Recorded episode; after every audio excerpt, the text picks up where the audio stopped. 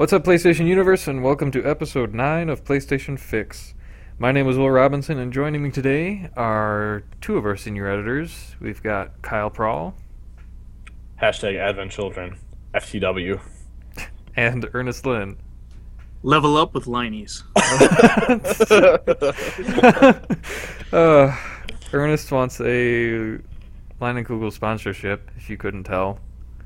Yep. Because I wonder. I'm actually curious. How far known do you think the Leinie's name is? Like when you abbreviate it to Leinie's, like, does that reach much farther than like Illinois? You think? I have a hard time thinking it'd be. I don't know. I didn't know where's it brewed. Chippewa Falls, Wisconsin. Oh, really? All right. Well, yeah. Let us know in the comments where if you've ever heard of Leinenkugel. I mean, we saw some Leinie's at the Target in San Francisco. Oh, you're right. So it's there. I don't think it's like, as well known as, you know. I'd be more interested. UK people who listen to this podcast, let us know, because that's where I'm more interested.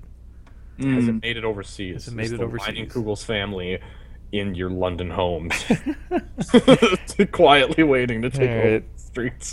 Well, you might have seen by the title of this that we're not going to be talking only about beer. Maybe someday we'll have a full beer podcast related to PlayStation somehow. It wouldn't be bad as like a bonus episode. Sure, I'm sure we can work it in. But our topic today is a game that we have not talked about yet, and it's a pretty big deal, I think some would say, and it'll definitely be invading some homes, like the Leinenkugels brand. It is Uncharted 4, and that will be coming out in March of next year. And we got to see some... Yeah, it is surprisingly soon. And we got to see some pretty awesome surprise at PSX when it got revealed. The new trailer that showed up there, and we got to see our first kind of real look at a heart-to-heart conversation between Nate and his brother Sam. And we also got to see a new feature, which was dialogue options. Yeah, that was surprising. Mm-hmm. So you guys, both of you guys, as we established in our last podcast, last episode of the podcast, which you guys should all check out if you're listening to this one right now. And you can help us join in berating Ernest Lin. Yeah, you can weigh in on the Advent Children debate. Right. Yeah. It's good. It's good. But you guys are at PSX, and you got to see, we're in the room when that all happened. So my impression from watching it was that it was a pretty big deal from the audience reception. Yeah, totally. I mean, that's what kind of made the opening 20 minutes of the show really cool, is that you had the big epic opening moment of Uncharted 4, which segued right into Final Fantasy 7. So right after that, you're like, oh my god, we're in for 2 hours of this PlayStation roller coaster. Mm-hmm. The roller coaster came to a lull shortly after Final Fantasy. Yeah, thanks, VR. The roller coaster is pretty much just the first kind of tip over the... Yep, and then they just dropped you off the ledge, yeah. Yep. But no, I mean, when the lights went down and the Naughty Dog logo came up, well, I think it was Sony Computer Entertainment America Presents or something like that, and then the Naughty Dog logo comes up. I felt I've been in the room a couple times now where that Naughty Dog logo kind of either opens or closes the show, and it's always it's the same cadence every time, where quiet and then oh, when the black and red kind of come up, and you know what you're in for. So yeah, I think it was funny how there was that energy, but then people almost immediately fell silent as we saw Drake stamping the papers in the opening of that trailer, because it was just such a kind of a weird opening or sort of a dissonant opening, not what you expect from Uncharted. You're like, okay, wait, what's going to happen here? What's actually going on? Uncharted 4 office Drake. Yeah, so there was paperwork. A thief's day job. Mm-hmm. So there were, you know, you still had your cheers throughout the trailer. You know, there were some chuckles when he muttered asshole under his breath. Mm-hmm. The dialogue choices, that was a funny one too, because I think I noticed that right away, you know, being on the left of frame, kind of bottom left of that image. And like a half second later or 1 second later, the crowd kind of got it and was like, oh, what is this? That's crazy. Why is this in my Uncharted game? But it was totally positive. I mean, I don't think there was anybody in the audience going like, oh, jeez. Yeah. No. Yeah. And I'm still for it. So how did you feel about that, Ernest? I mean, I'm positive for it. It'll be cool to, you know, go back to those sequences and just try all the different options. Yeah. Mm-hmm. So yeah, I think that's mainly why it's there. It's just you know, it's a little extra agency and something to go back and check out. Mm-hmm. And you play through again. We didn't really get any kind of inclination, as far as I know, of kind of the impact that that's going to have in terms of story or plot development or where things are going to lead. Because, right. I mean, what we saw, it was just a choice between basically the outcomes of the first three games, or the core three games. And that it just kind of faded off, and then it came back, and then he's just like, whoa, this is unbelievable. Here you talk about, and it was just, well, it could have been any of those, and it didn't seem like it really affected anything in that particular dialogue discussion. So, part of me hopes that they kind of made that more concise for the trailer, because I would have actually liked to have heard some more lines about that story. I mean, it was really, that was probably the coolest thing about that moment for me, is that particular choice between those three stories was kind of a nostalgia point. Like, I was like, oh my god, those are the three games, and you know, what's he mm-hmm. going to choose? And I was trying to think in that situation, which one am I going to choose? Like, which story did I love the most? Or if I was talking to Sam, which thing would I feel like was most important to tell him first? Mm-hmm. So, I kind of thought they were going to go through all three of the options in the little trailer, just to show, or at least one or two, like the first two, just to show that there was a difference of some kind. But yeah. I don't know, it's hard to say, we're still in a speculation point, but my feeling is that with how hard it seems to develop these games, I mean, with all of its games, it seems like Naughty Dog is working to the bone down to, 0 hour, you know, mm-hmm. the last possible day. I mean, they're eking everything they can to get the extra juice out of these cutscenes, and if only from a time perspective, I feel like they probably won't have much of a story impact, if only because they'll need to develop extra cutscenes for those... Right. Presumably the branching moments that would happen, and I feel I don't know, I feel like that's not a Naughty Dog thing, so then it leaves me in a weird place where hopefully the choices mm-hmm.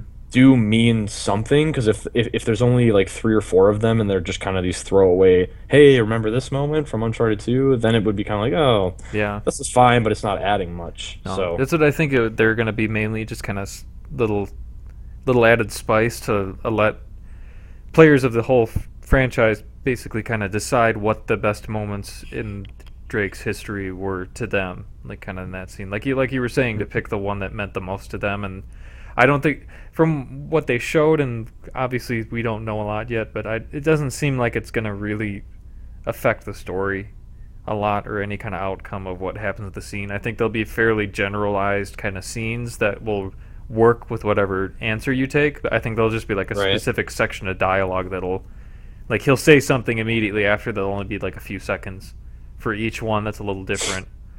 But I don't think it's not going to be a Paragon Renegade type of thing, Mass Effect. It's not going to change anything. Yeah, he's not going to get white sickly skin by the end of the game. He's just doing the evil options. Drake, you need to consume all the conduits. Yeah, I think that'd be pretty crazy. But it's going to be interesting. I think we should probably just preface this. I don't know how far we are going to go into any of this kind of spoilery territory going on, but I think it's pretty safe to say to warn everybody that if you haven't played the games and you're catching up in the collection, we're more than likely going to be talking about some characters that show up later on and kind of their history in the game, in the series. So, I mean, if you don't want to hear any of that stuff, feel free to tune out now.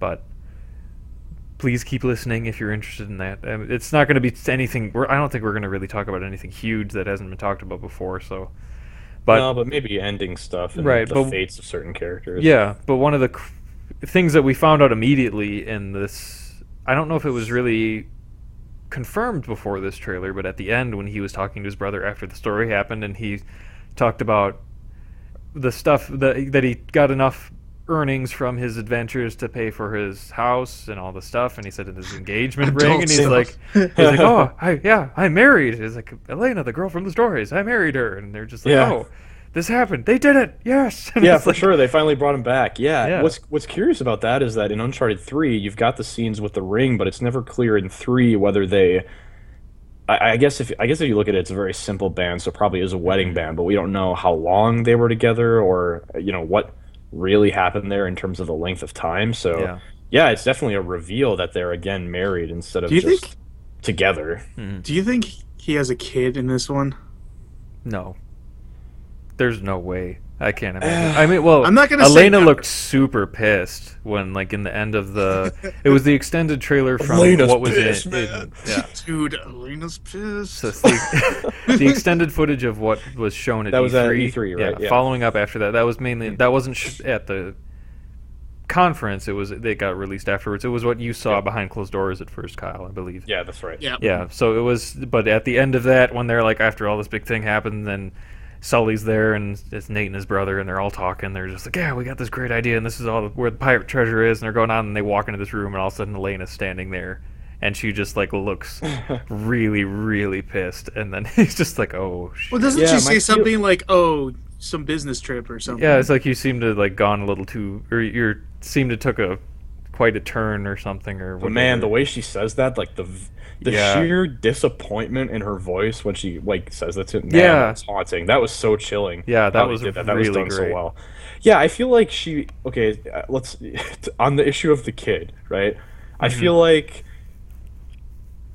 she wouldn't be there if they did have a kid at that moment, right, because the kid would need taking care of, and I feel like Elena is a responsible enough person to do that herself and find some other way to get in contact with Nate, because if she realizes Nate runs off, it's a pretty simple matter to just call Sully or call one of her contacts as a journalist and try to figure out what's going on. And I feel like which is also an interesting point, because why would she her following him, if anything, might indicate that she kind of knows already the sort of trouble they're in or what their mission is, and maybe thinks that she can help in some way. Because she went through all the trouble of finding this motel that they're staying at, traveling cross-country to get to them. So I would feel like there might be some impetus there, and she might, at that point, Drake might not know she knows what's going on. Well, I think she probably knows more, but I don't think she's there to try to help. I think she's there to just, like, take him away. She's the parent who found out their kid snuck out to a party, and she's going there to get him back. That's pretty much like the mentality I got. Drake's like, come on, but she's like, but in terms of, like, the kid thing, I'd almost say for sure that there's going to be some kind of reveal about her being pregnant at some point, which that could have been, like, I mean, that easily could be the thing, is like, you need to stop adventuring now because we're either wanting to have a kid or the kid is on its way, so you need to stop.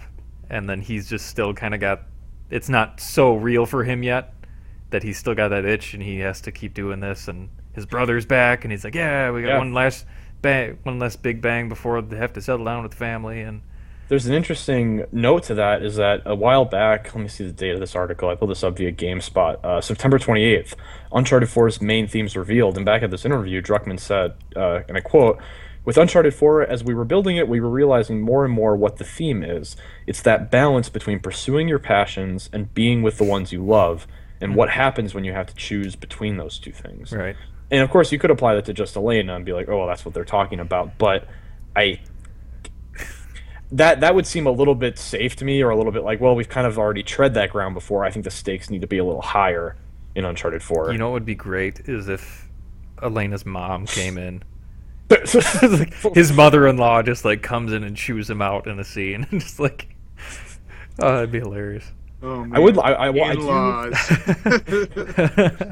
I do hope there is some comic. Well, I know there's going to be comic relief in the game because we've already seen it in some of the trailers. But one thing that I was maybe not hesitant about, but just a little wary of when it was first, you know, here's Uncharted 4, Naughty Dog's next game after doing The Last of Us. Mm-hmm. There was a small part of me that worried maybe this is going to be a little more on the serious side. It's going to be a slight departure from the line that the Uncharted games have been following, just because they've got, like, they just came off making they just made one of the most depressing games of all time with all this horrible stuff that happens. And so maybe, and of course, you know, Neil Druckmann, I believe, wrote The Last of Us, now writing Uncharted 4, so that there's that storytelling, like, that's his storytelling sense, I feel like, to kind of go down the more mature path. And so, well, he did Uncharted 2 as well, so... That's true. I mean, Druckmann Australia did Uncharted 2 and then The Last of Us, and then now they got taken on for this one. After, I feel like they're not straying too much from the... Based on the footage that we've seen, they're not straying too far it doesn't look from like the sort of the feel, and, you know, there's still that fun element, humor that's persistent, so it's not as gritty as like The Last of Us was. Yeah, and I'd actually say that would just kind of catching up on some of the news and for preparing for talking about it on this podcast, it was actually really refreshing, and I got super excited for it, more so than I ever have been for Uncharted 4 after kind of seeing some of the other game footage. And I think a lot of that has to do with that I was still coming off of games that were similar in experience to Uncharted games at the time, or like when it first came out. Well, I mean, talking about like, well, The Last of Us was a while ago, but similar style type of games like Infamous, Second Son, games of that kind of nature. The games of that nature at the time, where right now, after doing this, I'm coming off of Fallout 4, which is totally different in terms of like storytelling and it's not a theatrical production by any stretch of the imagination in terms of how they present it. So seeing this and seeing fourth grade theater, yeah. But seeing this and seeing the nuances of the gameplay and the characters and the interactions between them was just like that. At this point, from kind of having that break with spending so much time in Fallout, it just seemed revolutionary almost to just kind of see that style of game again. Yeah, it scratches the itch for sure. So it was really cool, and especially like the E3, the PSX footage from 2014 where there's a shootout in the forest. Yep. Just seeing him sneaking through the foliage and just the smoothness of knocking out enemies or flying in from the sky and punching them out, taking their guns, and just sneaking around and using the grappling hook and all that. That made me really, really excited to jump back into it. Yeah. For me, the excitement moment recently was the cutscene that was revealed during Naughty Dog's panel at PSX, which is the Nadine Ross and Sully cutscene, mm-hmm. where they're at the party, they're at the gala, wearing their formal attire, and it was something about seeing those two characters interact with Nathan Drake, like really no part of that. You know, he's down in the basement with Sam doing his mm-hmm. thing, but like seeing Sully and Nadine react or interact, I'm like, okay, now I'm starting to get a sense that what are these other characters doing while Drake's off doing his thing, and to me that kind of completes my confidence in the story, I guess. Obviously, not that they were ever going to not have alternate characters interacting, but you kind of get a sense of the whole picture, and you're like, all right, there's something really cool going on here. We're going to get to see some of this interplay, like people making jokes about each other and mm-hmm. expressing some shared history.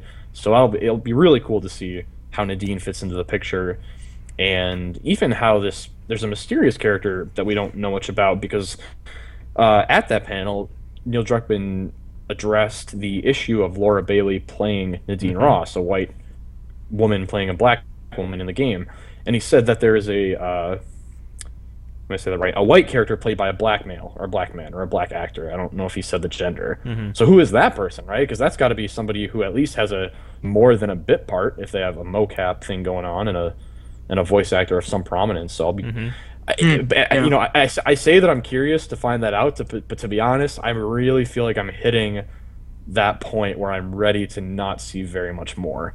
Like, I'm at peak excitement for this game. I don't feel like anything they show me from now is going to get me more excited. It's just going to peel back layers that I want to uncover for myself. Yeah, I'm definitely, after this podcast for sure, I don't want to talk about this again until the game comes out and played through a bunch of it. We should be able to give our simultaneous review like the week after release. We'll just blitz through it on opening weekend. Oh, yeah. I mean, I always finish the Uncharted games usually within like a few days. They're like 10 hours. Mm-hmm. Yeah, so that's doable. Can do it in a day. Yeah. What character are you guys? One night. Mm-hmm. Oh, jeez. And I didn't intend to. I just was... The first Uncharted, I did that, too. I think I beat it in, like, 6 hours. Or that was, like, the second time I played it.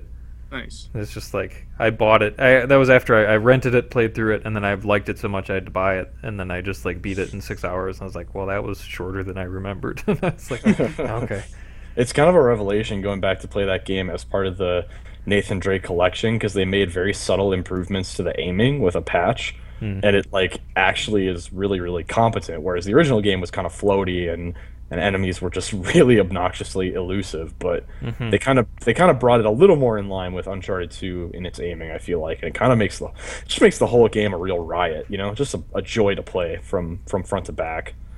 Well, before we move on to the characters, I'm curious, who are you guys excited, like, of the cast? Maybe, you know, the easy answer is Drake, but who else are you most excited to see what's going on with their lives, like what's going on with them. You know, well, this is actually this is a good transition into that. There was another. I think if you can, if you have the article up, Kyle, I'm not sure if you do or not, but there was a mention about Chloe and Cutter being involved in A Thief's End and showing up about that. And I'm trying to remember exactly what the details were. So I know from playing, seeing the multiplayer trailer released a while ago, and then playing the game, that you can play as Cutter in the multiplayer beta, so you can see his character model and what he looks like and everything. Chloe does appear in the beta's trailer, or the multiplayer trailer, but her model isn't in the beta, so maybe they're still working on that. But yeah, so they definitely went through the effort of at least doing like the next-gen versions of them, right? Which is kind of cool to see what they look like on PS4. But there's a lot of models and there's a lot of characters in the beta that are they're either no longer living or not. They can't be present in the game anymore. So that's not really indicative of them being part of the narrative in any stretch. But I thought there was a story that talked about them, and I can't remember exactly what the details were. But if they do have any kind of substantial presence or just kind of little cameos that show up, I'd really want to see, like, I'm trying to remember how Cutter's kind of story ended in 3. He broke his leg in Syria. Yeah, he fell off of there. He and Chloe actually disappeared after that point in the game, because what happens in there is that Drake and Sully decide to continue pursuing Marlowe and Talbot. Yeah, they just but then Chloe kind of admonishes him and kind of says like, "We're bowing out. You're crazy. You need to." I couldn't remember if they showed up again in like some kind of random scene and like no, that's it. And then their fate is kind of unknown. So so they're easily available. Totally so we did have an article on PSU that said Naughty Dog hints at Chloe and Cutter for Uncharted 4. I thought I remembered seeing this. Naughty Dog's Arnmeyer said, "I don't know if I'm at liberty to speculate about all that right now. We've been pretty tight-lipped about the story and the fates of characters, and we haven't revealed everyone who's in the game yet. There's a little bit more to reveal soon." Okay, so I think that's probably pretty safe. The article goes on to say that they show up like in the multiplayer trailer, like Chloe does, and then. Yeah. Cutters there and the models and stuff. Yeah, so I'd say that's a pretty safe bet that they're going to show up to some degree in the game at some point. So I think that'll be really interesting to see where those two, I think for me, where they go to. Because I really liked both of their characters. Like I really liked how they were introduced and their backstories and Chloe especially has that history. Like I will be if it. Yeah, I'm hoping Cutter shows up. I mean, I won't be like heartbroken if Cutter doesn't, but Chloe especially, because she was introduced in Uncharted 2, it's like she has to, you know? Yeah. Because this is the last game. This is the last hoorah. The only thing I would say about Cutter is that he's awesome. You know, if they don't include him, that'll kind of suck. But he at least doesn't have the same gravity. Because he has history with all those people, but he doesn't have the intimacy that Chloe does, and he also hasn't had the exposure that she's had in the game so far. So. Yeah, I think I'd want to see what happens with her most of all, and where that all ends up. So, I'm a fan of Sully. I want to see what Sully's up to, what he's been doing. Sully is looking old as hell. Oh, he looks really different in this. Yeah. Like way, not just like upscaled. He just looks way different. Yeah, his face is a little more shapely. Not in like the overweight sense, but like I noticed his chin is like a lot more. He's jowlier, maybe. Yeah, like jowlier. Yeah. It's more. It's got more girth to all the facial region, but yeah. It's interesting. I do. I have been pretty pleased so far with like the way Drake looks and the way Elena looks, because there's always that struggle of like, well, it's a generational transition. Amazing. Yeah, she does, but it's a generational transition, and you're like, where it's possible that they could lose what I think the character looks like, but at the end of the day, this is their vision. So, and they also had an evolution from 1 to 2, and then 2 to 3. So definitely. I mean, it's not like it's a drastic. I mean, it's not like we aren't used to drastic changes at this point. So but there's definitely Drake is definitely truer to his Uncharted 3 character model in this game. He's more closely resembles that than the other ones, I'd say. And I think the biggest jump for Elena happened between 2 and 3. I remember because I think for most of them. Yeah, yeah. Part of it was the eyes. That was like the big sparkly, thing. The sparkly dual black. Yeah, that was like the biggest thing. It almost looked wrong after when playing Uncharted 3 when they actually made him look good. It looked like it was off. Because I got so used to do. Yeah. Yeah, for sure. But yeah, so it's... That's the other thing that gets talked about all the time is, like, do you think that they're going to kill off Sully? It's talking about Sully's story. Like, is Sully going to die? Is Drake going to die? Will Sam die? Like, is somebody going to end up being killed in this, or is it going to be a happier ending? Because there was another article I saw that we had talking about how they don't want... They don't want Uncharted 4 to turn into, like, an Indiana Jones ending. And how they're confident that it's going to be like the high note of the series. So the high note in terms of like the best game, the best story yet. Like the best experience that they've had for the series. So it's okay. If they killed somebody off, would that make it? Could that be the high point of it, or make it that memorable game, or would it just make it distasteful? If it's done correctly, you can definitely make it memorable in a good way. And this is totally me reaching into my own head for some speculation, but if I'm going to walk through a hypothetical scenario where one character has to die, and then what would the motivation be and why does it happen, I could see Sam dying as a way, one, because it's low risk. Like, in the sense that, you'll piss some people off because Sam seems pretty cool, but he's only been in one game and he's introduced in this one. So so it's low risk on Naughty Dog's part. But also, Drake is, like, when Drake first meets Sam in that port in his office, I mean, the emotion in his face, the relief, the unbridled joy at, like, seeing his long lost brother is so real in that moment that I could see Sam being this... this kind of impetus for Drake all along. Like, Sam is the reason Drake is going on this journey, and then Sam becomes the polar opposite to Elena, or at least Elena represents the things you love, and then Sam represents the things you desire, like your adventure. Elena's neutral good, and Sam's chaotic neutral.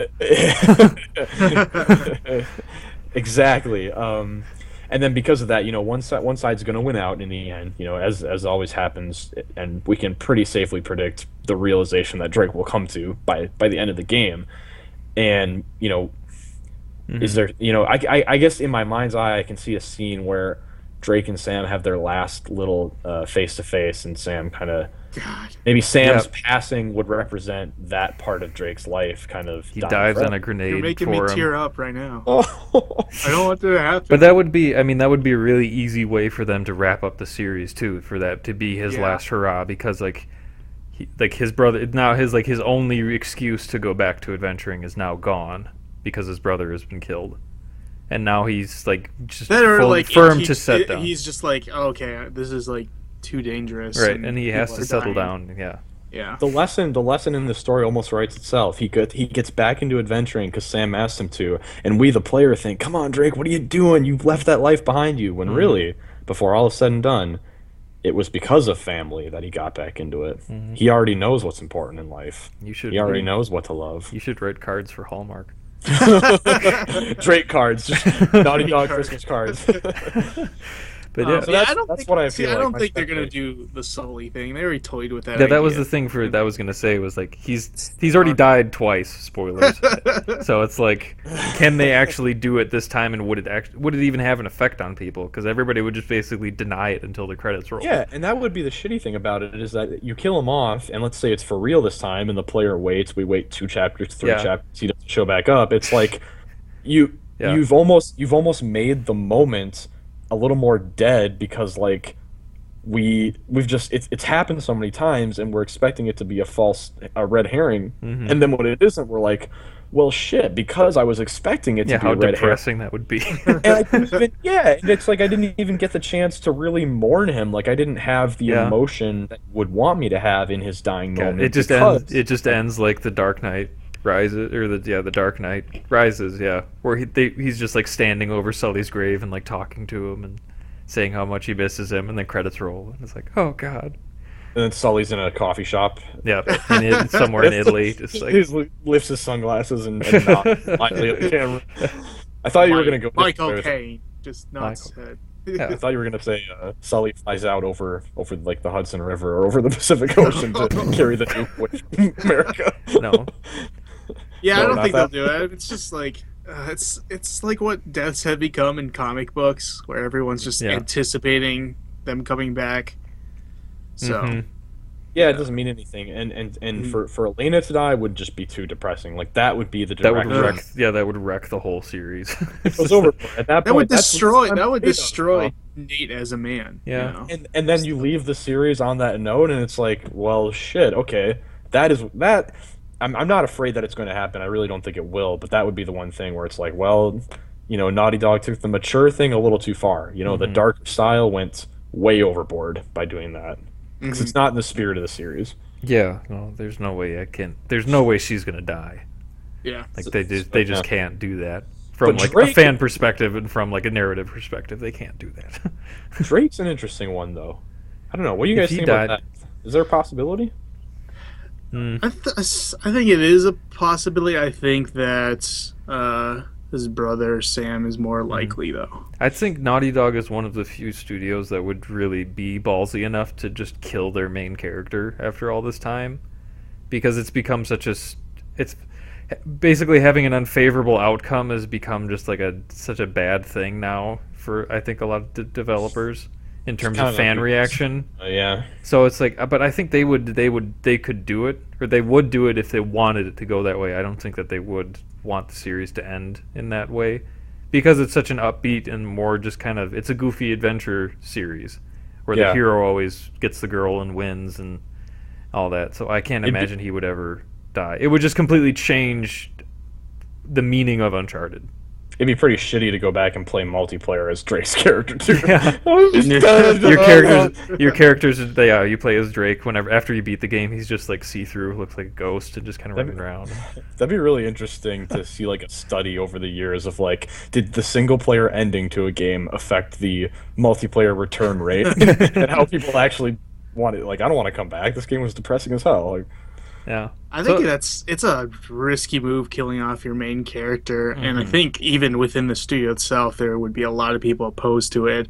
Right. I know, like Kojima wanted to kill off, I think both Solid Snake and Otacon, at least Solid Snake, at the end of MGS4, and so many people on his staff were like, no, don't do that. You can hint to it in the credits, but you can't do it in the credits. Yeah, it's like he was going to, and then there was like a little thing at the very... Like, you thought he died, or you weren't sure. Spoilers! But then, well, I mean, at the end, then he's just... There's a scene at the end of the credits where Big Boss shows up and starts talking to him, and it's like, oh, well. Yeah. Now I'm not nearly... Well, I mean, that it was intriguing in a different way, but it wasn't as... It changed the impact of it. It was about the same, but... Yeah, I don't know. I mean, clearly there's like an infinite amount of examples you could pick that show where the lead character has died in entertainment, and it's become an amazing, like, just legendary piece of work. But in games, it's not that common, really. It really isn't. So it's still new territory in that, right? But I think Naughty Dog would be one of the few studios that would do it. I don't think there's any reason for them to do it though in this game. It wouldn't match the tone of the story that's been told until now. It would be just totally out of place. And I don't see the narrative purpose it would serve, because at least in the case just be of Sam, shock value. Yeah, there's an emotional impact to other people dying in the way it changes your main character, but when the main character, if he were to die, then all that really changes is the people around him, but they were never the focus of the series to begin with. So yeah. So why are we all of a sudden really focused on how Elena is transformed by Nate's death? Like, Elena has never been the point or the main main hero. So it'll be interesting to see for that for sure. I don't know for story and stuff. I'm not sure they're going to be in South Africa, correct? Is primarily where it's going to be. I think I remember seeing that. Or in Africa is where the pirate treasure is. Yeah, I think the trailer that you saw, Will, with the shootout, you know, from last year's PSX. Yeah, that one's. I think that's Madagascar, which is off the coast of Africa. Yeah, yeah. I mean that. Oh my God, that looks so beautiful. Like, that was insane, just to see the mountains and the range there and the forest and. What I love seeing is how the foliage like parts as Nate walks through it. It's just so well done. That whole addition is just adds so much depth to the game. Like I love how they keep expanding on the stealth in from game to game, and they're making it not to the degree of like Last of Us in terms of just like being scared to move, but they're doing a really good job with that, be creative, and making you feel like you're in control of your surroundings. And I feel like in terms of stealth, this was kind of the missing thing. Like, to me, the stealth in the previous games always felt like a more gamey aspect of Uncharted. Yeah, it was just kind of like, they had to add something, so we'll add this. Yeah, and just stay out of their line of sight, like do kind of janky video game things so that they don't happen to look across your path. Yeah. But this is more of an organic sort of... Similar to how the cover system and movement has been improving over time, this is more of a fluid kind of thing. Like, you can do stealth at the same time you're moving from one piece of cover to the next, or you can do stealth at the same time that you're climbing, and it all kind of melts together in a way that I think it would have been nice if it could have all along, but stealth was kind of this sort of janky afterthought, I guess. Yeah, and still in his just like little commentaries to himself as he's moving around are as good as ever, and there might even be more of them than in the past games where he's just running around examining the environment and talking shit about the bad guys while he's trying to run away from them and all that. So it's just like that's just really exciting to see that in the fluidity of the game and how it's progressed. And this looks like what Naughty Dog had envisioned from the start for Uncharted. Like what they wanted that game to be is like finally happening. And they're going all in. This is their last one. And you know, I think they're trying to pull all the stops and really refine everything that they've worked up to at this point. Yeah, and not just in the story, but also in multiplayer. It is... Yeah, true, the multiplayer thing. Real quick, I was going to say, because it is the last one, I really do hope it's, if not significantly longer, like meaningfully longer than the previous games. I just feel like we've seen probably... three distinct locations now. We've seen Madagascar, we've seen South America, and wherever that ballroom, that gala takes place. And so you've already kind of got three geographic locations, and Uncharted games have typically maxed out at like 4, maybe 5 geographic locations. So part of me is like, are we seeing kind of all the acts of the story? I just really hope that this is the last hurrah, and so there's plenty of content, there's plenty of things that are going to totally come out of the blue, and we haven't even seen hints about it. I just really want the set pieces. I can't wait to see what is going to be the big thing that happens in this game. So, but yeah, for the multiplayer, 2 and 3, 2 had multiplayer. 2 and 3 were both just. I mean, they were so unique that they were just and well done. They were some of the best multiplayer modes that I've ever played for a game.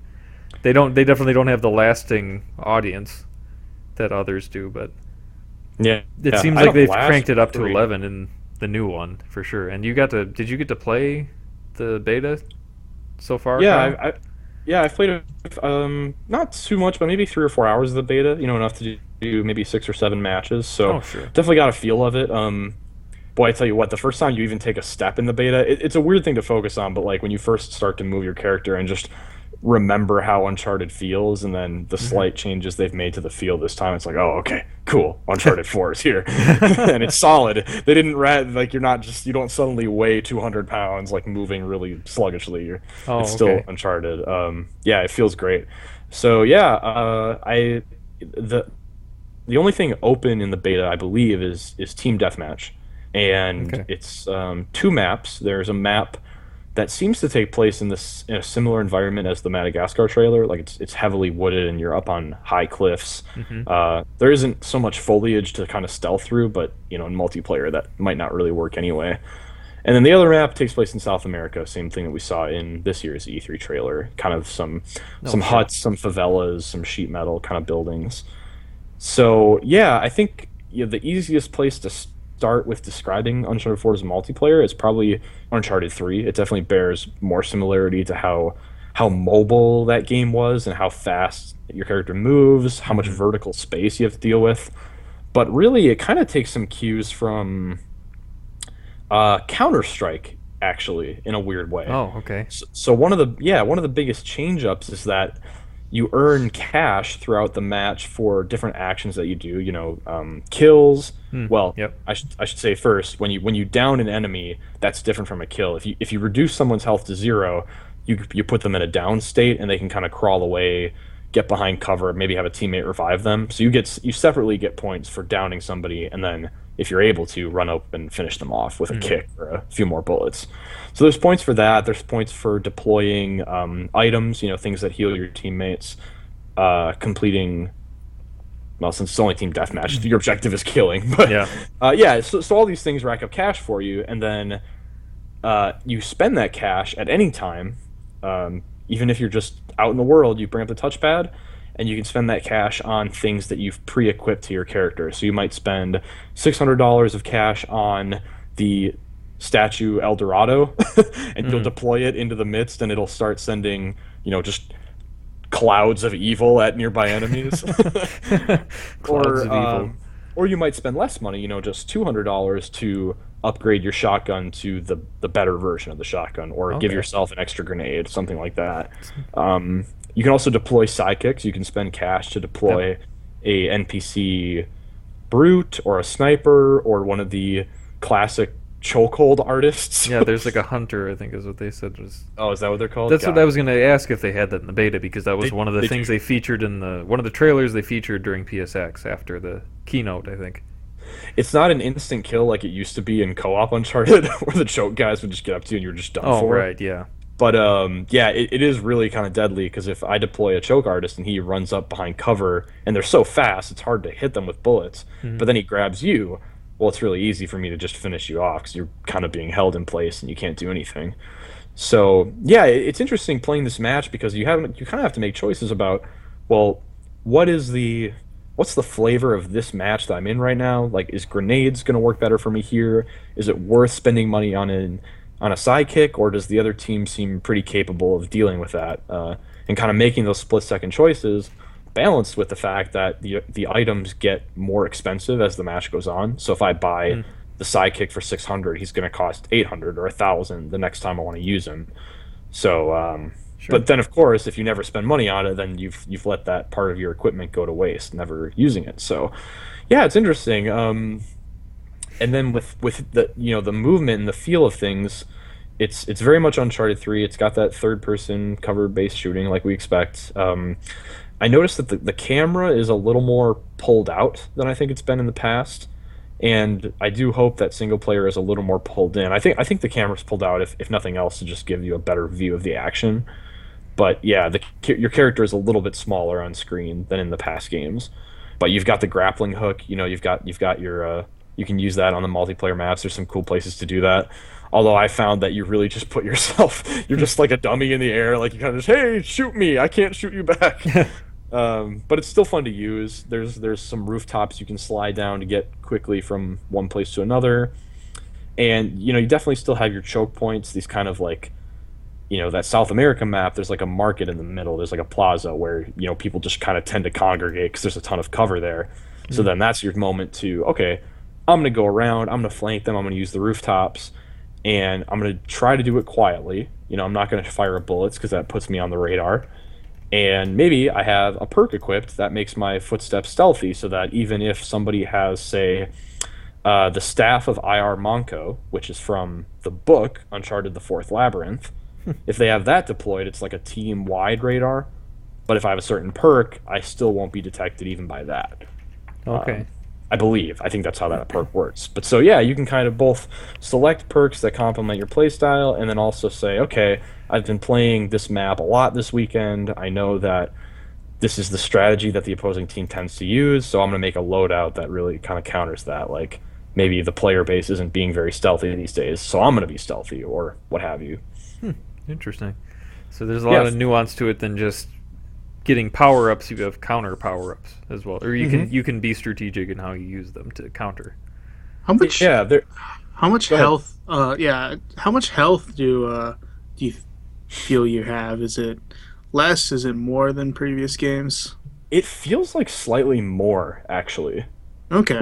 Which is maybe a little weird, because I feel like the trend is always slightly less, slightly less. Right, right. It keeps getting like faster and faster. Exactly, and closer to the Call of Duty style. But yeah, I mean, I've noticed that like it's never a ton. Like you never feel like your enemies are bullet sponges. But I've definitely had some moments where I'm like, come on, yeah, like oh Jesus, that clip didn't finish you, really? You know, just kind of these split second little frustrations. But the same goes for you. You know, you can take enough bullets that would normally kill you in other games, and still you'll your screen will be gray, but you'll still have that moment to roll away, to get behind cover, or maybe a teammate will come in and distract them, something like that.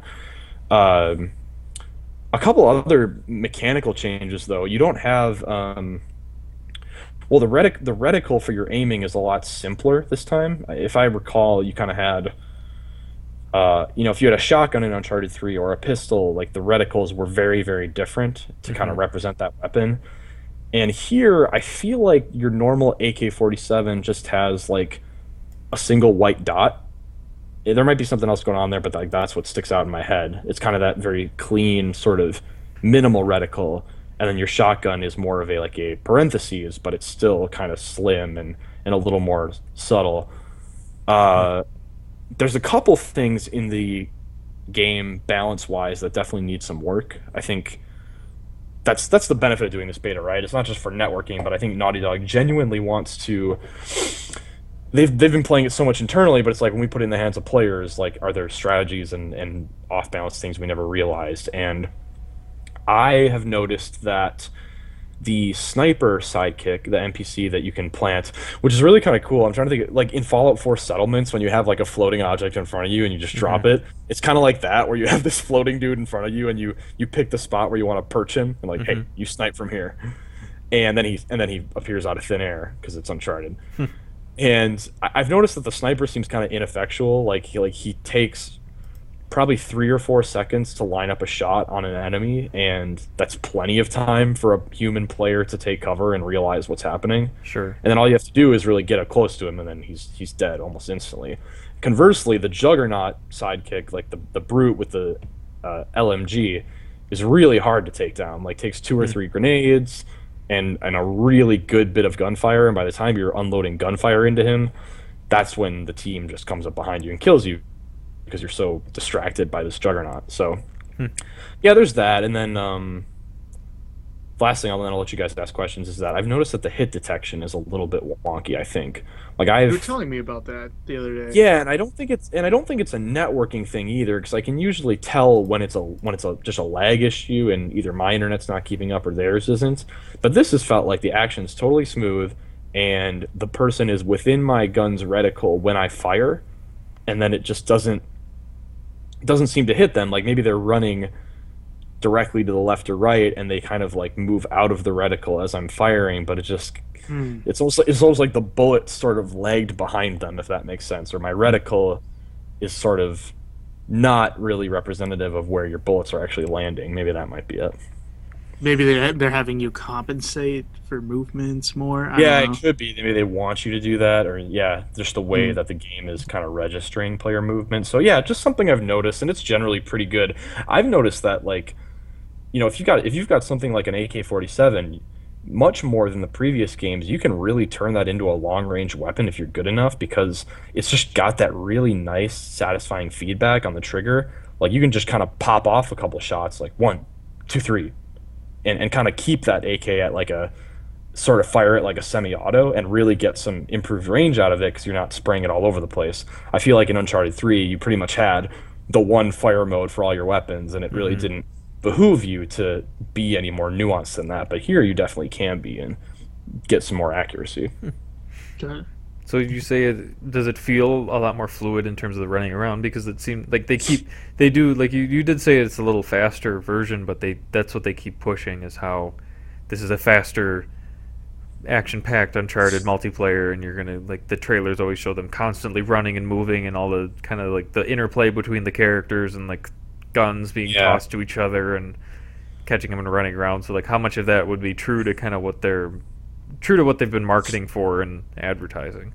You know, to be honest, it hasn't felt that way so far. I know that's their aim, but I do kind of tend to see people hunkering down a little bit, which just feels like Uncharted 3. You know, once you find a good spot, you kind of camp there for a few seconds, use that as your cover. And it definitely, yeah, the pace of the action doesn't seem too different from Uncharted 3 for that reason. People are still kind of hunkering down in their positions.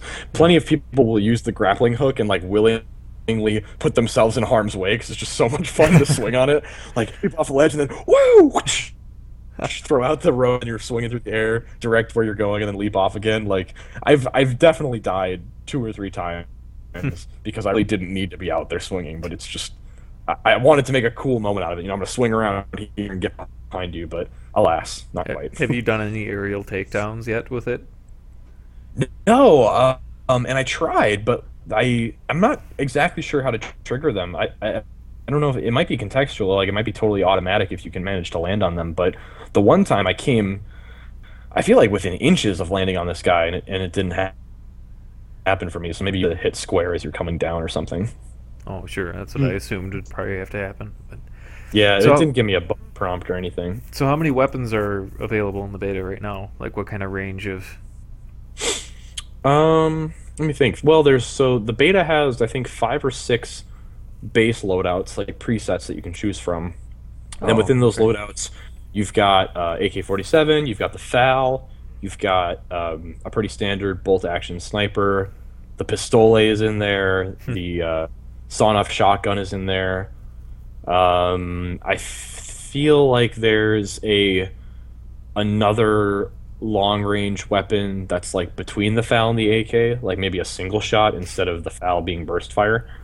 So it kind of runs the gamut, actually. There's a ton of weapons in the beta, and then plus, if you activate the, I don't know what it's called, but the perk that, or the purchase that upgrades your guns, then it, you know, theoretically your AK gets turned into an M4, or your FAL gets turned into something else. I do think there's a grenade launcher in there, too. I feel like I've seen the icon for that.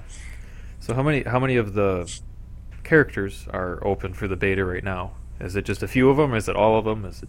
So, yeah, surprisingly, I think it's like... probably a dozen for each side. It's a lot. There's probably 10 to 12, and you know, on the heroes, you've got Drake, Sully, Elena, Cutter, Chloe. Chloe's the one. Oddly enough, Chloe is not on the hero side beta. Yeah, she's just not in there. So I wonder if they're still working on her model. But there's a couple generic characters too, like, you know, this soldier guy named Gronk or whatever. Like, we don't know who this guy is. He probably had a bit part in one of the games or something, and we never knew his name. But then on the villain side, you've got Lazarević, Marlowe. Talbot one? Talbot isn't, which is also weird. Huh. Kind of like the Chloe thing. Maybe he's not done yet. But you've got Flynn. Oh, good. I'm trying to think. From Uncharted 1, I don't think that Roman Navarro or... Eddie Raja might be in there. Yeah, he better be in there with his golden gun. I'm sure he'll be in the final game. What's cool about the beta though is that you can earn points and actually, like, as you're playing, and like spend it on cosmetic upgrades. Like you can unlock Tuxedo Drake, Island. Oh, cool. Elena, Tuxedo Sully, Fat Drake, I think, is in there. Donut Drake is in there. Yeah, so Drake return. It's fun. I think it's a really well. It's a really well put together beta. It runs well for the most part. I have had some connection issues where I get that kind of that white plug of death, you know, that appears in the middle of the screen in the middle of a match, and then I can't move. That's happened a little more often than it should. So I feel like it's you know, they're figuring things out on the network side, but yeah, it definitely, in terms of the cosmetic features and having so many characters to play as, plus you can make your own loadouts with the weapons and. That's actually an interesting point, too. So you can make your own loadouts along with the presets they have in there. And the way that works is essentially on a point system. Like, you have up to... I think it's similar to what Call of Duty has done with, what is that, like pick 12 or pick 21? Pick 10 system? The pick 10, pick 21. Pick 21. Yeah, so you've got something like 25 points you can allot to each loadout, and then say the AK-47 might cost 2 points, the Brute sidekick might cost 6 points, etc. So you play around with it that way. So you can't have like the best of everything. I wouldn't think so. So that's a good way to kind of keep in check for balancing issues for new and experienced players in that way. Yeah, that's interesting you say that, because when that might be a cool way they could balance it is not, you know, adjust weapon accuracy and make slight changes to weapon damage. I know they did that a lot in Uncharted 3 when certain guns would rise to the top and become the most popular, but they could really just adjust the amount of points it costs to equip that gun, you know? Mm-hmm. If the FAL is just ridiculously awesome and everybody's using it, well, let's bump it up from 4 points to 7 points for a couple weekends and see how that changes things. Yeah, I think that'd be really interesting. Mm-hmm. All right. Yeah, so I had a question. I had another question about the multiplayer, and I can't remember what it was. Oh! I don't know. But you said there were two maps available right now, you said, right? Yep. So do you know, this is what it was, do you know if there's any plan on releasing other game modes during the beta, or is it just going to be the deathmatch?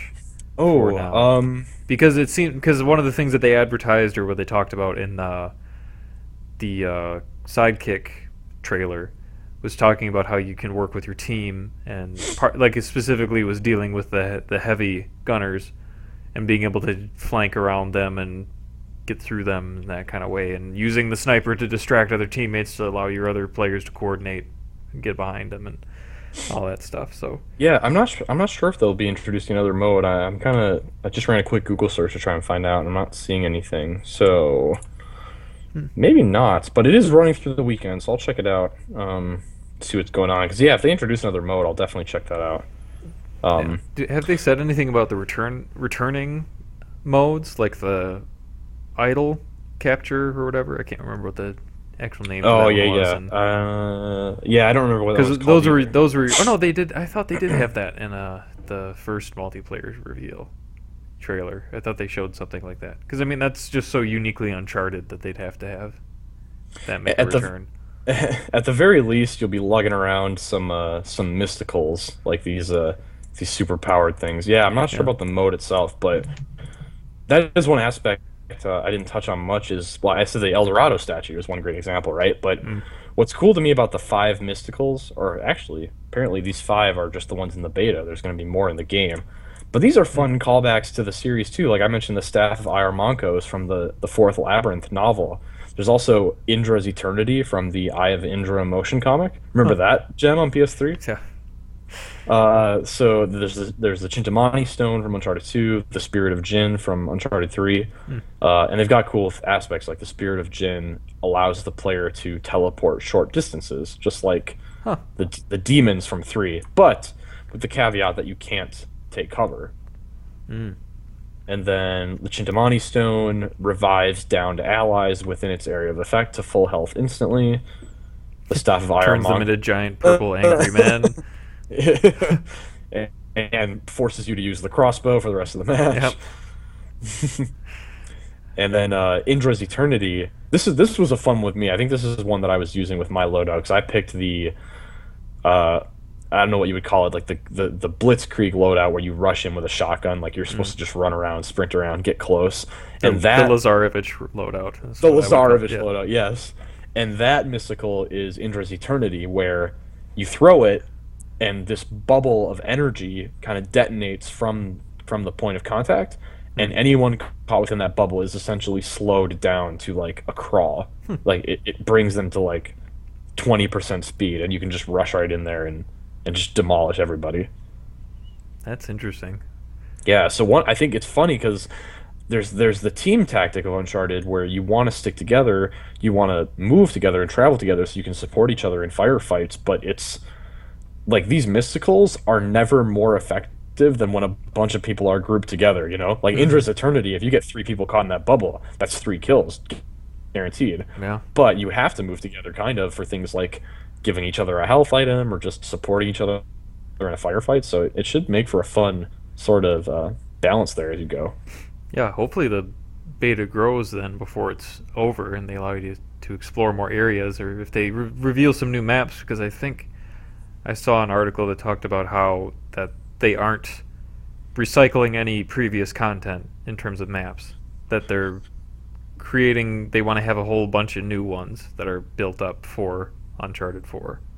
I can understand that because of the additional mobility. Like, you know, we want people to slide down roofs and use the grappling hook, but part of me does hope that we see some classic maps as, like, DLC or just something down the line, you know, once that experience is out. Yeah, I think they'll definitely get a better feel for that kind of audience, or to see how that will play out after the game is out for a while, for sure.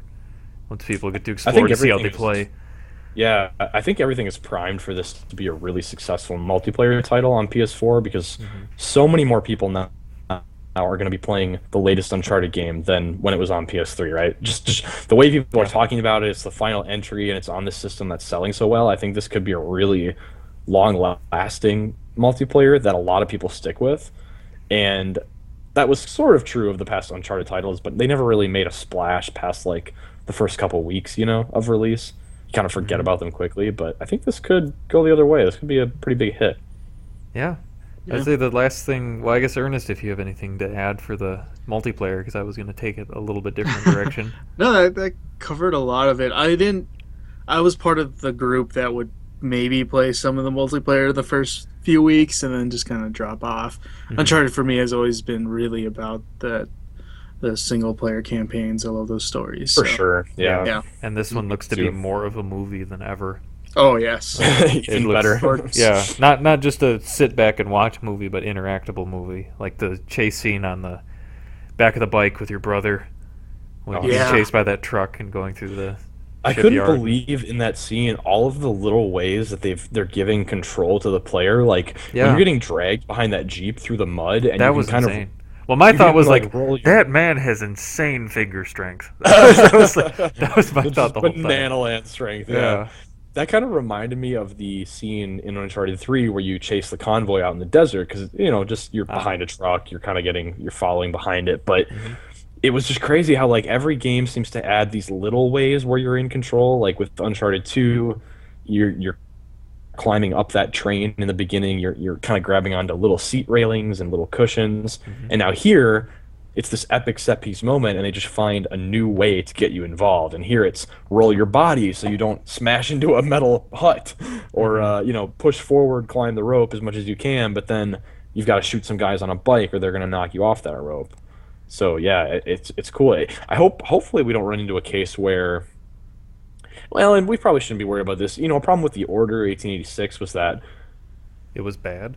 There were some moments in that game. I haven't played it. I've just heard people talk about it. It's fine. It's a solid game, and it's all right. But it has these moments where... Like, it's transitioning between. Sorry, that had some venom. There was some real venom in those words. I haven't played it. I was just joking. There were moments in that game where, you know, it's that transition between, like, a cutscene and then what you're supposed to be is gameplay. Like, hey, we've given you control, but we don't. Sometimes it's hard to realize. Oh, I'm playing right now. Okay. Uncharted, I think, has never really had that problem, because it typically will cut to an actual movie. You know, it'll be like a break in the action. So when it ends, well, a lot of times when the scenes end, it just kind of, the camera just sort of pivots and then pulls out a little bit. And I've had people get surprised when I have shown them the games and they play it, and they're just like, "Oh, I'm playing now," and they're like, "Oh my god, that was so awesome!" Like, it's never been a negative about being like, "Oh, I'm supposed to be playing right now." It's always been like, I can't believe how seamless that was. That was amazing. Right. So that's going to be exciting to see for that. But the thing that I'm most interested in, probably, for the game is the mythology that they're going to explore, or like what kind of mystical element they're going to put into this Uncharted. Because the premise of the search that we know so far is really not magical in any way. It's looking for pirate treasure. Yeah. Presumably to pay Sam's debts or something, right? Right. He's in a lot of trouble. So that's what I want to know is, like, how is it going to be influenced? Is it going to follow like a thread like the past games have done, where they go to different locations, but they're all connected to, like, in 2, it's all connected to Shambhala, and they're like finding these little, like, kind of clues around the world in these different areas? Or is it going to be more? Are there going to be elements of the cultures that are more influenced, like more realistic elements of cultures of those regions that are more interesting or present at just like in South America and in Madagascar, and or is it going to be? Is there going to be some kind of grand reveal of some kind of magical creatures or something at the end that they've kind of gone with so far? Which I don't know. Francis Drake has been alive this whole time. He found the fountain of youth. Well, they found his body. Well, I guess they could. They never tested it, so. But that's exactly. That was one thing that I never disliked about Uncharted, but I also could have been fine without. But at the same time, when I say that 3 basically did without that, and they made the excuse of it being like a hallucinogen in the water, mm-hmm. and you don't know if the genie, like the djinn thing, was actually any kind of real threat besides a pollutant. So it's like that was kind of a weird, like I appreciated the mystical ending of like this kind of grand flourish at the end for 2 more than I did for the final moments in 3 in that, right? Because it would just kind of it wasn't consistent with what had come out before, so you were expecting some kind of like genie to show up. Right, it just ended up being a fear toxin. Just have something, and that was like, okay, that's fine, but it just was kind of inconsistent with what happened. So, do you think 4 is going to take the more realistic route in its approach? So, what's happened is it just going to be pirates that they deal with? Is it going to be history of the pirates that have gone through here, these areas, and you find the bodies and like basically or like some kind of traps and stuff leading into the chamber of the gold where the gold is kept and all that stuff? But no. Giant purple men in Yeti costumes. And... yeah. And they were. I wonder if they'll like initially like psych you out with with some magical elements or like creature or something, and then they'll just end up being something more practical. Yeah, or just an illusion. I don't know. Because 2 is just like so weird with when the Yeti like monster first got introduced. You're like, what? Wait, what? No! It's like, oh my god, I'm fighting it! And then you just go through it, and then this happens, and then it gets revealed later that it's not exactly a Yeti, but you're still not happy about what you see. I'm kind of not in saying disappointed, but you're not happy to see that you have to fight all these guys going down the line. And the game lets you think that they're actually real Yetis for like 2 hours before it finally reveals that they're not. Yeah, that was really cool. So, I'm kind of in this place where I think I'd be okay with a story that's more grounded in reality. Like it is just pursuing this pirate treasure, and then whether they find it or not, you know, they have to deal with other things. They have to deal with whoever this antagonist is and his mercenary army and along the way.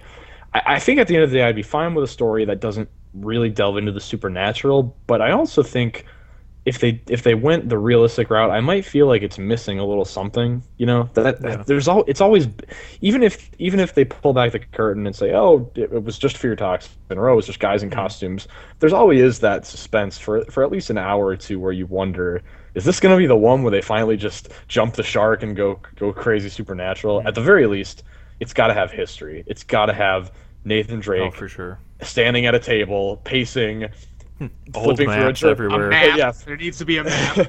And he's talking about T. Lawrence, or he's talking about Black Beard, whatever. Yeah, there's got to be that moment where he's doing that, things.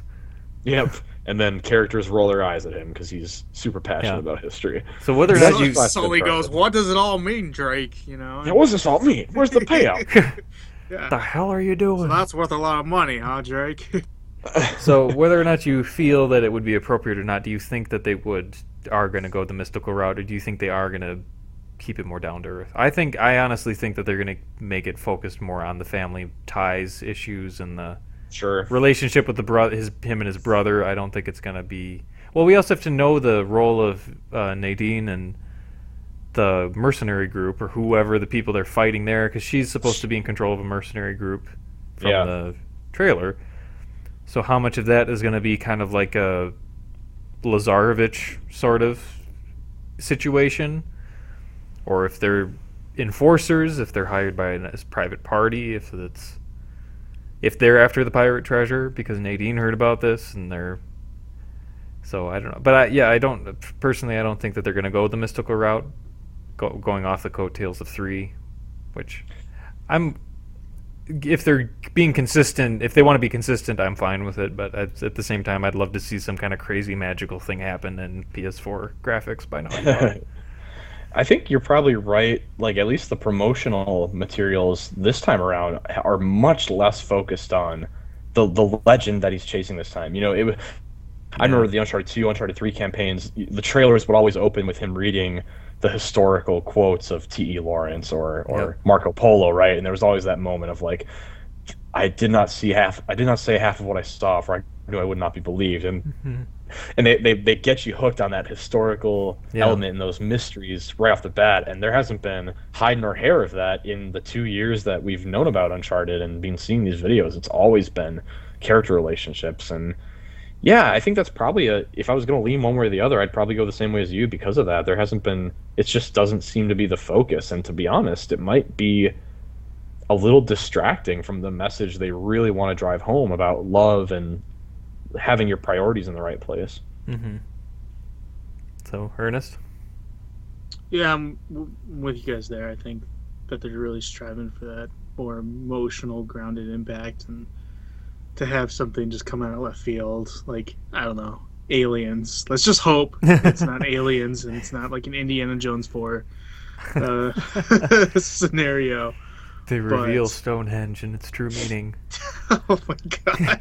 How did we get up here? And then everyone just like levitates off the ground. Stones are just swirling.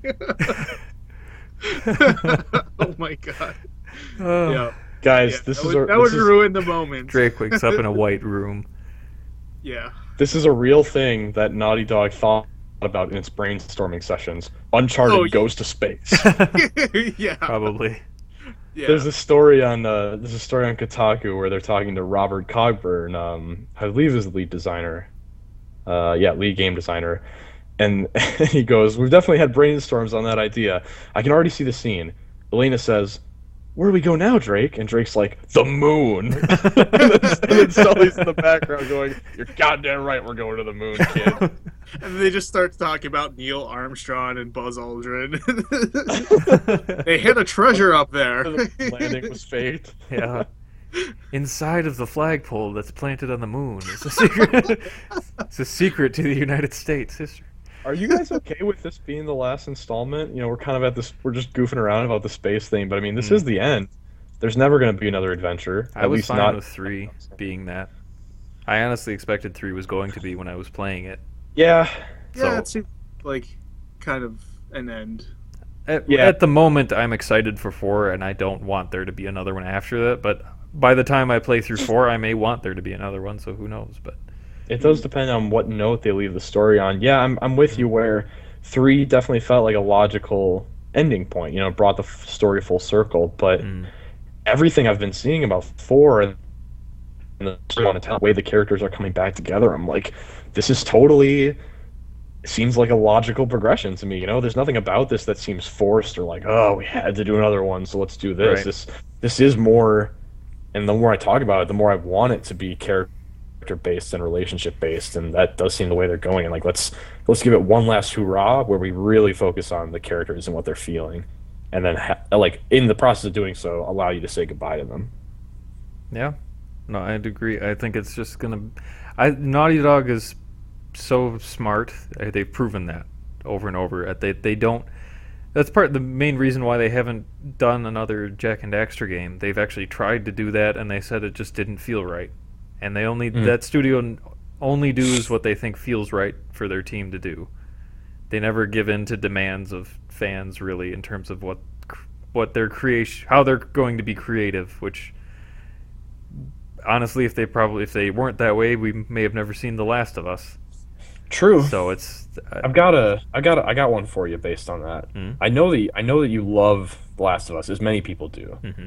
Mm-hmm. But I also know that you have a good narrative appreciation where you know when it's right to return to something and when it's right to move on. So we're looking past the future of Uncharted. You know, Uncharted 4 comes out. Now we're into late 2016, early 2017. It's time to start thinking about what's next. Mm-hmm. Do you want there to be a Last of Us 2, or do you want Naughty Dog to go somewhere else? Not at all. Nope. I would be okay if they did it. I'd be okay if they did in a certain way.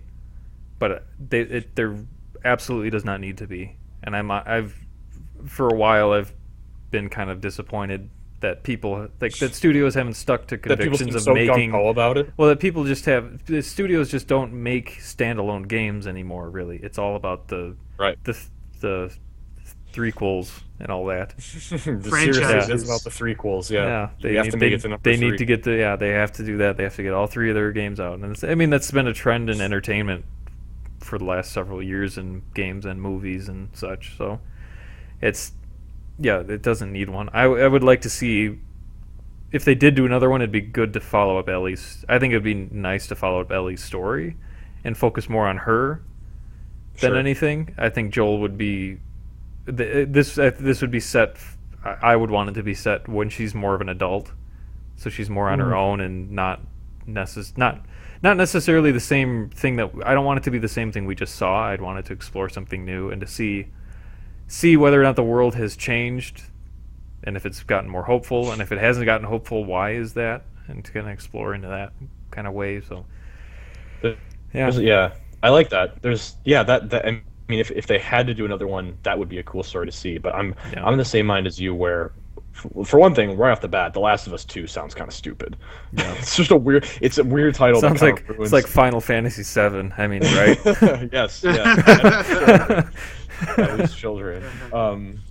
It just sounds weird. Like The Last of Us was such a intriguing title, and it still is. Like, it's such a good game name, and it really there's something really appealing to me about The Last of Us forever standing on its own as this single piece of art, the single work that came out, was its own contained world and accomplished everything that Naughty Dog needed it to accomplish in one game. We got Joel and Ellie's story, and it examined this human relationship and asked some pretty difficult questions of the player, and that's it. That is The Last of Us, this amazing game that came out in 2013, I think. Yeah.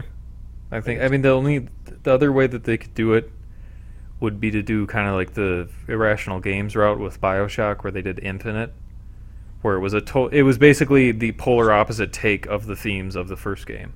So it was the same universe, but it was flipped upside down, and you got to see it from a different perspective, and then that all connected to each other. But that's got a lot more mind games to it and how they did it that way. So I would love to see Naughty Dog try to tackle a concept like that if they wanted to re-explore the world of The Last of Us in a different way. So I do think the most exciting thing is, for me, the question I would love to ask is, where do you go after Uncharted? If you're not going to do a sequel to The Last of Us, which I'm right there with you, I hope they don't.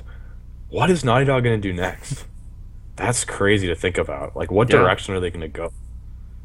You got to think it's probably going to. They're going to make a MOBA. No. Yeah.